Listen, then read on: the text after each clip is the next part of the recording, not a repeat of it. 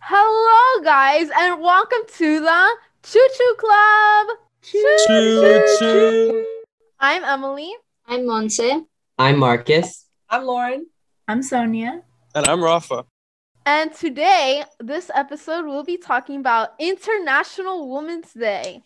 So, in this episode, we are going to be celebrating the accomplishments of powerful women throughout history because women are awesome.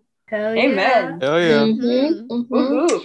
So, as many of you know, March is International Women's Month.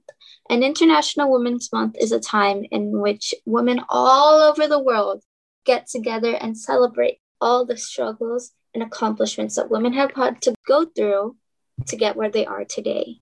And even if we still have a little bit to go, it's much better than if we had lived during very misogynistic times, Mhm. I think. Yeah, we're definitely better, but we definitely still have We a long way to go. a long way to go. That's definitely true. Yeah. Yeah. Mhm.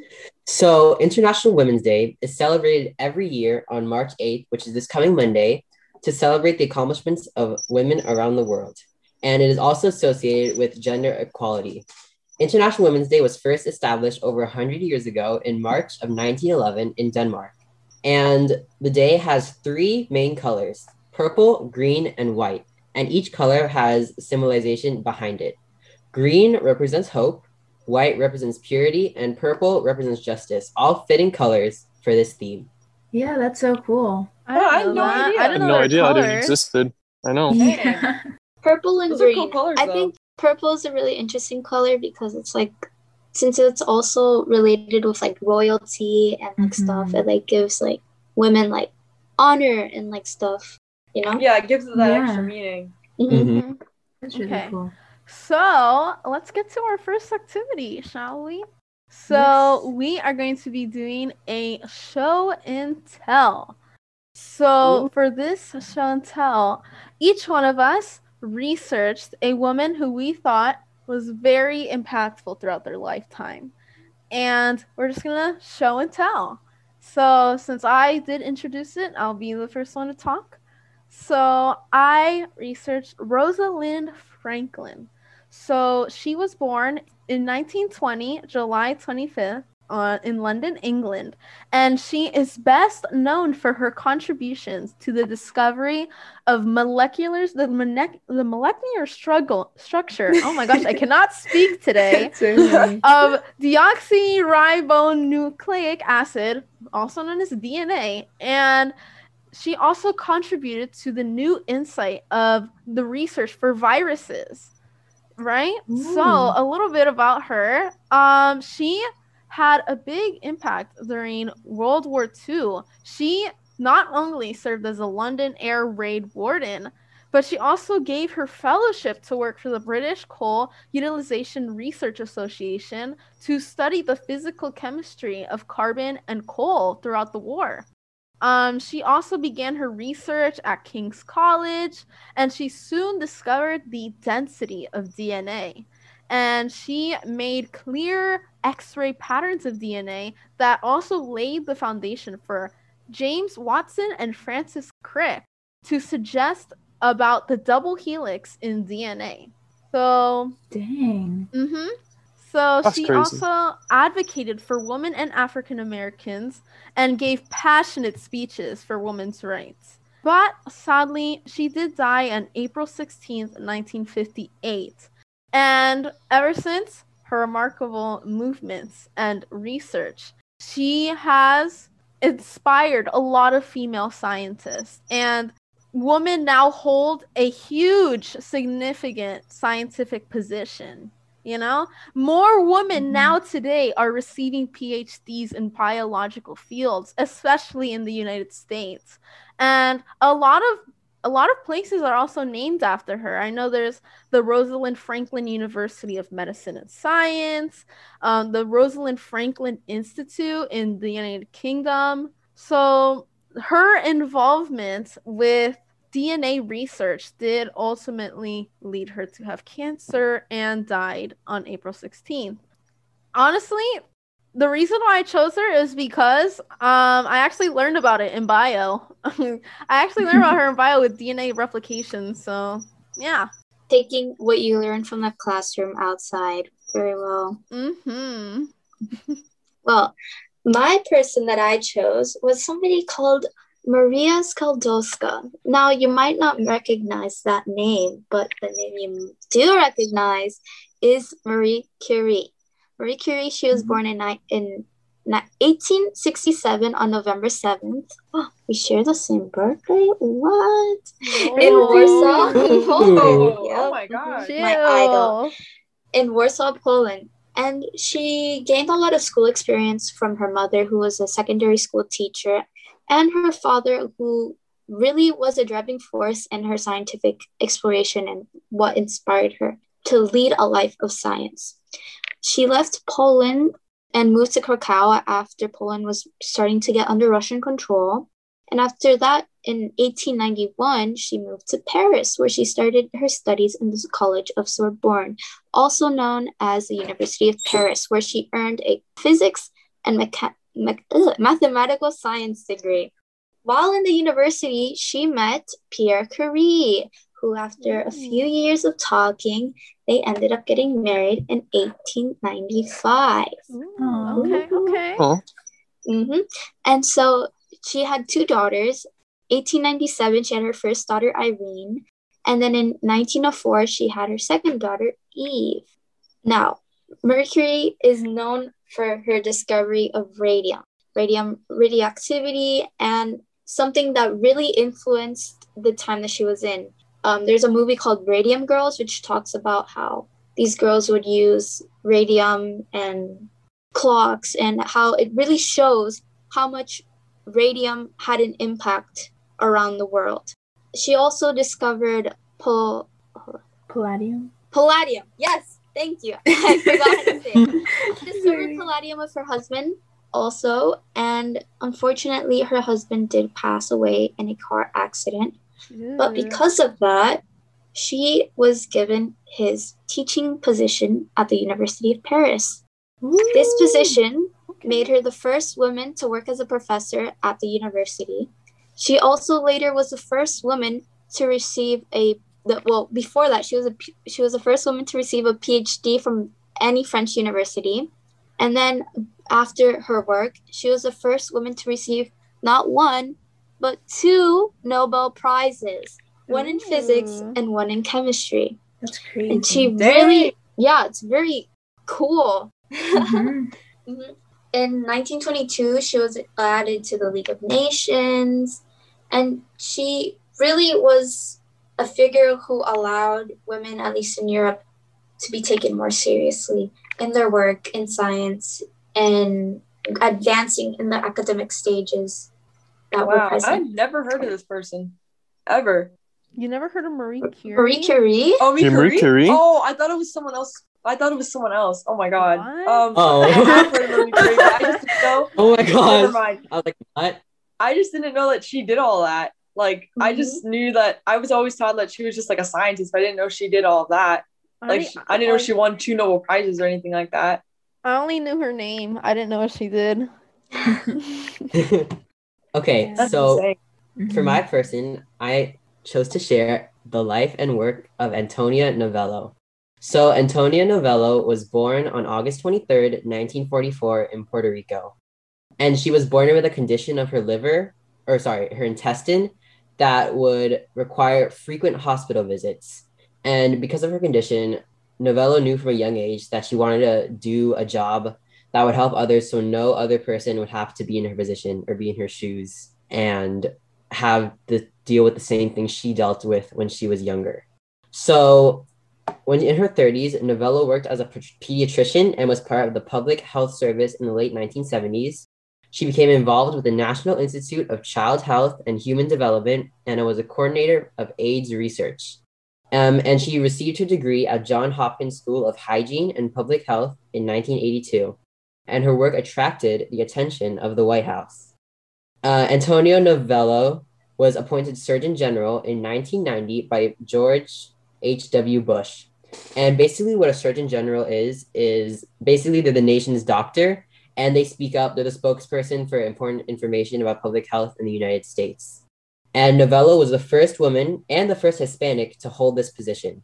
And since she held that position, she advocated against many things, including immunization and drug abuse. And she served in that position for three years until 1993 when she left her position. And she received praise from President Clinton. I have a direct quote. He praised her vigor and talent. Mm, Some of her other accomplishments include she was the representative of UNICEF, which is geared towards children from 1993 to 1996. She was the Commissioner of Health for New York from 1999 to 2006, and she was the Vice President of Disney's Children's Hospital in Orlando.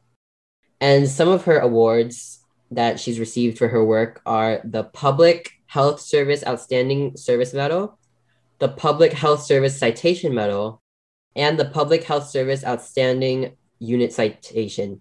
She also received a few awards for her work overseas.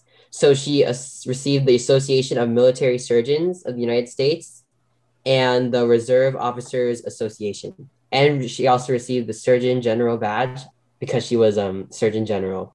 And in 1994, Novello was inducted into the National Women's Hall of Fame, which is a very prestigious honor. Wow. And I chose, yeah, I chose Novello because she's an example of how someone's personal conflicts can drive them to do great things and help many people. So since she was um she had that condition when she was younger that would require frequent hospital visits, she took that and instead of um you know dwelling on it and like suffering over it, she used it as a goal to help others and basically like it fueled her journey to do all the things that she's done in her career. Mm, nice. I never heard of what her. a woman of service. I know. What a woman of mm-hmm. service. Yeah, wow. All right. So my woman that I chose is pretty recent. She, her name is Chloe Zhao. She's 38 years old, and she was the first ever Asian woman to ever win Best Director at the Golden Globes, which was this year, Ooh. which actually took place a couple days ago for her film Nomadland. She's the second woman to win Best Director in Golden Globes history, and this Golden Globes 2021 was also the first time more than one woman was nominated for Best Director in the award's 78 year history. So, a little bit on Zhao. She grew up in Beijing, China, and attended boarding school in London, finished high school in LA, and studied political science in Mount Holyoke College in Massachusetts. After graduating, she spent several years bartending and taking up odd jobs until, he, until she decided to enroll in film school at New York University during what she thinks of as a quarter life crisis. Zhao also over the next few years, developed an intimate method of storytelling that required her to embed herself into new communities and gain the trust of people who become the subjects of her movies. So she planned her first movie to be set in the Pine Ridge Indian Reservation in South Dakota and spent a year getting to know people in the area until she felt she was hearing their authentic stories. Beyond the narratives of poverty, alcoholism, and historical trauma they'd relayed to journalists and artists who dipped into the area for material. So then she spent the next three years in the area and she also worked as like a substitute teacher for a high school creative writing class and wrote 30 drafts of the movies that she was working on. But then funding suddenly fell through, and she and her filming and her romantic partner, Joshua James Richards, learned the news while on a camera test in New Jersey. When they drove back to the New York apartment right after, they found their apartment had been broken into, and all of the previous gathered footage of their movie was gone. Like they literally got robbed. What? So then wow. she took this. Oh, yeah. Right. It was insane. Oh so she took the seventy thousand dollars she had in the bank, raised another thirty thousand dollars, and returned back to South Dakota for a fresh start. So her first feature film was released in 2015, which is called Songs My Brother Taught Me. And it's about a Lakota sweet I I think I'm pronouncing this right, sweet S I O U X. All right, I hope I'm pronouncing that right. Yeah. a sweet teenager from the Pine Ridge Indian Reservation who's considering following his girlfriend out to LA. So when she leaves for college, Zhao drew from the actors' lives and events that occurred on the reservation to write scenes each day. So her second feature film, 2017's The Rider, stars Br- Brady Jandreau, I hope I pronounced that right too. A Lakota horse trainer and rodeo competitor, the director met while scouting projects in South Dakota. She learned that Jandreau had recently experienced a near fatal and career ending injury during a rodeo performance, but against his doctor's wishes, got back on the horse a few months later. And so she developed a script based on these events and cast Jandreau as the lead.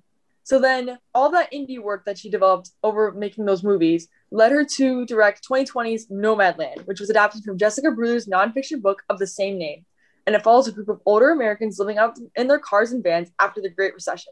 And the sweeping story of down and out nomadic workers is a top Oscar contender for the 93rd Academy Awards on April 20, uh, which is going to take place on April 25th. And it also won Best Director at Nomadland, which is what Chloe Zhao won. So that's why I chose her because I feel like being the first Asian woman to win Best Director is super significant for people like me, especially because I'm an Asian film or I aspire to be an Asian filmmaker. And I feel like women like her is they're like good role models for young filmmakers and just young women in general to look up to. Nice. Yeah. Yep, She's really mm-hmm. Ooh, She's that's really leading a new generation of. she really film. is. She's mm-hmm. changing the film industry. Yeah, for the Yeah. better. For the better. Mhm. Okay, so I'm going to be presenting Angela Davis. So, if you guys don't know who Angela Davis is, I'm going to give you guys a little bit of background on her early life. So, she was born in 1944 in Birmingham, Alabama, and her parents were school teachers. She lived in a neighborhood called Dynamite Hill, and it was called Dynamite Hill because of a very sad reason. It was called Dynamite Hill because the neighborhood was being constantly targeted by the KKK there were multiple bombings all the time um, in an interview later on in her life she even said that like she remembers growing up her father always had to have a gun like ready in case anything happened and it was a really bad neighborhood to live in because of white supremacies and white supremacist groups so Dang. yeah Hmm. it's kind of crazy and all of these like events in her life really pushed her to become the person that she is today Nice. so she went to college in Massachusetts at Brandeis University, and then she went to grad school at UC San Diego in California. In the 60s, she started becoming very politically active and she started joining lots of groups and political parties. She joined, um, well, there's actually some controversy if she joined the Black Panther Party or not, but she mainly worked with an all black branch of the Communist Party, which is interesting. And because of this, in a little bit before 1970, she got in trouble with her job as professor at UCLA, and she even got fired. But she went to court and she got her job back, but eventually she left. So, one of the main events in her life that really propelled her to, I guess, being known internationally was her relationship, I guess, with the Soledad brothers. And um, the Soledad brothers were three inmates of Soledad prison who were John Clutchette, Fleeta Drumgo, and George Jackson. And some people think that they were being scapegoated because of their political work within the prison. They were writing letters to civil rights activists outside of the prison that they were in about the treatment that they were receiving and everything. Originally, they were in prison because of some um, theft charges, but they were never, um, like, they never went to trial for it. They were just basically stuck in prison. So, Wow. yeah. They were they so they never got a trial. So like, for a while, they were just in prison. No. And All right. yeah, they were accused of killing a prison guard, a white prison guard, and they were then sentenced to trial for a much bigger time, obviously. And Angela Davis really strongly supported them. She was one of the civil rights activists that was, you know, receiving the letters and being really active in their case. And during George Jackson's trial in August of 1970, there was an attempted escape by his brother, and it ended up in a shootout that killed four people. Oh my gosh. Yeah, it Wow. was Jeez, it's- poor it's really- the 1960s and 70s. All the civil rights movement was a very, I guess, like fragile time and very difficult for a lot of people. So Angela was charged for her alleged part in the event, and she went into hiding. And she even ended up on the FBI's most wanted list. She was caught two months later. Jeez. Yeah, she was caught two months later and she spent 18 months in prison. And this whole time that she was there, it garnered a lot of international press attention. And there was a big international movement at the time to free Angela Davis and all political prisoners. So then she was acquitted in June of 1972. Um, if you want to learn more about this case, I really recommend watching 13th on Netflix. It's about the 13th Amendment and lots of civil rights movements throughout history. from the 13th Amendment till now. But yeah, basically, this movement, or not this movement, but Angela Davis's time in prison and all the experiences that she went through pushed her to become an organizer and activist for civil rights and social justice. And she wrote many, many books on women's rights, on racism, discrimination, and all of that. And she was the founder, founding member of Critical Resistance, which is a national organization that was dedicated to the dismantling of the prison industrial complex. And she is very invested in feminist movements and civil rights movements that even now today she still gives speeches at lots of events and stuff. So yeah, that's Angela All Davis. right, all right. Wow, she really, she went all in. She Yeah, her not- life is like a movie too. Oh. Yeah. Yeah, it's insane. That's a I whole chose her because like I didn't even know she really existed. I only knew like I had heard her name, but once I like started like looking into what she did, I even read a bit of one of her books, Women, Race, and Class, and like it's it's insane. And she's I think really inspiring because she I mean she has inspired a lot of people to fight against the prison industrial complex and abolishing it essentially. Hmm. Mhm. All right, Very nice. Strong woman. Woo! Very. Yeah, Okay. girl boss. For real. All right. So I will be introducing to you, as you probably have heard of at some point, the immortal Henrietta Lacks. So Henrietta Lacks was born August 1st, 1920, in Roanoke, Virginia. Um, she did unfortunately have a very rough childhood as at a young age, um, her mother passed away in childbirth, so she could only live with her father. And they had to move to another city in Virginia, and she had to live with her grandfather. So from the get go, she was a very strong woman and she had a lot to go through and a lot to build herself up upon. So she lived life like a lot of us up until, let me see, I believe it is January 29th, 1951. And on that day, she went into the renowned uh, Johns Hopkins Hospital, which at the time was one of very few hospitals to treat African American people. And she was diagnosed with cervical cancer because she felt that she had a knot in her womb and that's what they diagnosed it as. So her time with cancer was very rough. Um, in the beginning, they actually misdiagnosed the type of cancer, but they ended up finally diagnosing it, unfortunately, a little bit too late. Um, and at some point, the cancer became metastatic, and unfortunately, she did pass away at the young age of 31. But um, through all this suffering, and hardship that Henrietta Lacks had to overcome in her life. Um, very short, but very impactful life. She gave us really, really, really important cells. These are known as HeLa cells. And these cells were discovered when they did an, aut- an autopsy of her cancer and all the cancerous cells. And what they found was that normal people's cells would just die within a matter of a few days, even cancer cells. But she was literally built different and her cells just didn't die in fact they kept growing every 20 to 24 hours and doubling so what?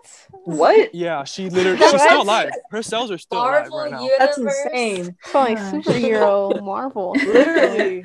that's they didn't call her immortal for nothing so she her cells are as i said are called HeLa cells and those cells have now contributed to some of the world's best cancer research that we have going on research with viruses vaccines a lot of the things that we have going on right now henrietta's helping us and although she may not be with us anymore her cells are certainly with us and they are propelling us to the forefront of medical research and cancer research so why I chose Henrietta Lacks. Also, actually, no, side note.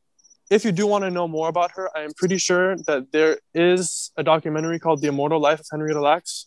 So please go watch that. It's insane. She's insane. I love her. So, yeah, why I chose her.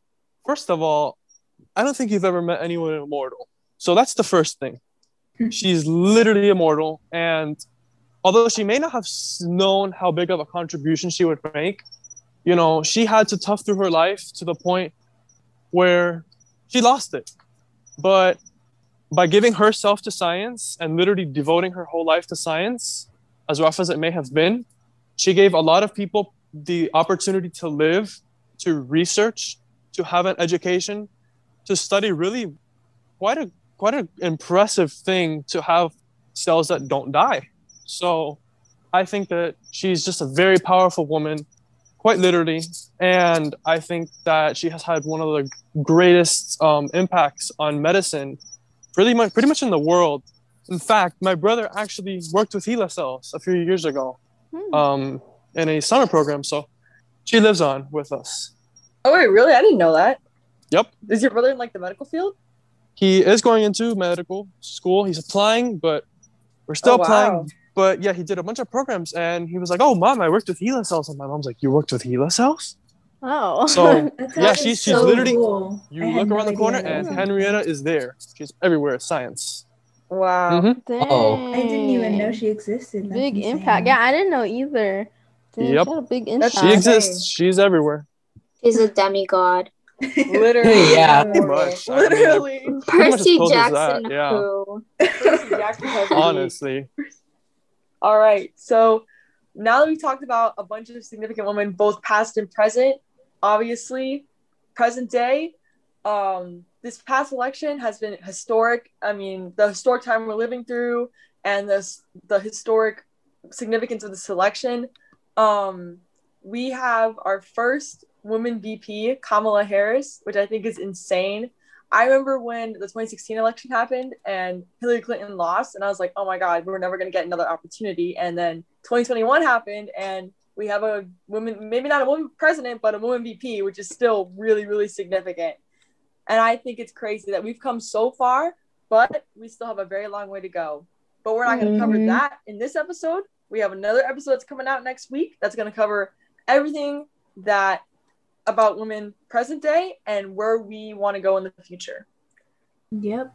There's still a long way to go, but we've definitely come a long way from not being able to vote back in the 1800s and early 1900s to having our first VP. And that's really insane. Mhm. And we've gone through many challenges along the way, you know, with the Mhm. slow progression of states actually deciding to give people the right to vote, like women getting the ability to work and not work without having to worry about dying, women having the ability to control how they want to live their reproductive lives, and the formation of equality in our nation and around the world.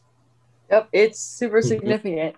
And Yeah. speaking of significance, irrelevant to our topic, we have a really significant announcement for the Choo Choo Club. Hell yeah. We made a Discord server. So all of you can interact with us, with your fellow, our fellow listeners, and to just chill out and vibe in the Choo Choo Club. You know, I recommend that you all join the Discord server. It's gonna be a lot of fun. There's a bunch of channels, bunch of new people that you can meet. It's gonna be amazing. All you have to do, just remember, is that you do have to verify yourself in the rules section by clicking on the purple heart, and then you can access all the other channels as long And- as you follow the rules. Mhm. Yep. on the Discord, you could talk about anything you want. You want to talk about astrology? Go ahead. You want to talk about paranormal? Go ahead. We have ver- a big platform to everybody to talk about what they like and to connect with people who share the same interests. Mhm. Yep. So- So, how do you get onto this Discord exactly? So, after you log off this episode, head over to our Instagram. We have a highlight uh, little thing called social media. Click on that, and then it'll give you the Discord code. You get the Discord app, and then you click join server, enter that Discord code in, and it take you right to the Discord server. And Mhm. while you're there, also make sure to go check out our TikTok. We're always Yep. updating that. So make sure if you want to scroll through endless TikToks, make sure to scroll through our TikToks as well. Mhm. We Yeah. don't have a ton right now, but we're going to be uploading a ton more in the future. So make sure to follow it so you can stay tuned and also follow our YouTube channel. We don't have any content on there right now, but we're going to be posting a bunch of new content in the coming months. Mhm. So keep an eye out. There's a You lot coming. some A lot of some streams. Gameplay Yep. Maybe, maybe, Maybe. or Also- maybe even live podcasts. I don't even know. What? I Who knows? know exactly. you want to be part of the podcast, you might just want to subscribe to our YouTube. exactly. Exactly. Exactly. New content coming soon for all of our listeners. All of our Ding, ding. passengers, our So- passengers. Mm-hmm. So thank you everyone for listening. Happy International Women's Month, and we hope to see you in the next episode. Bye. Thank you. Choo-choo. Bye. Choo. You Choo-choo.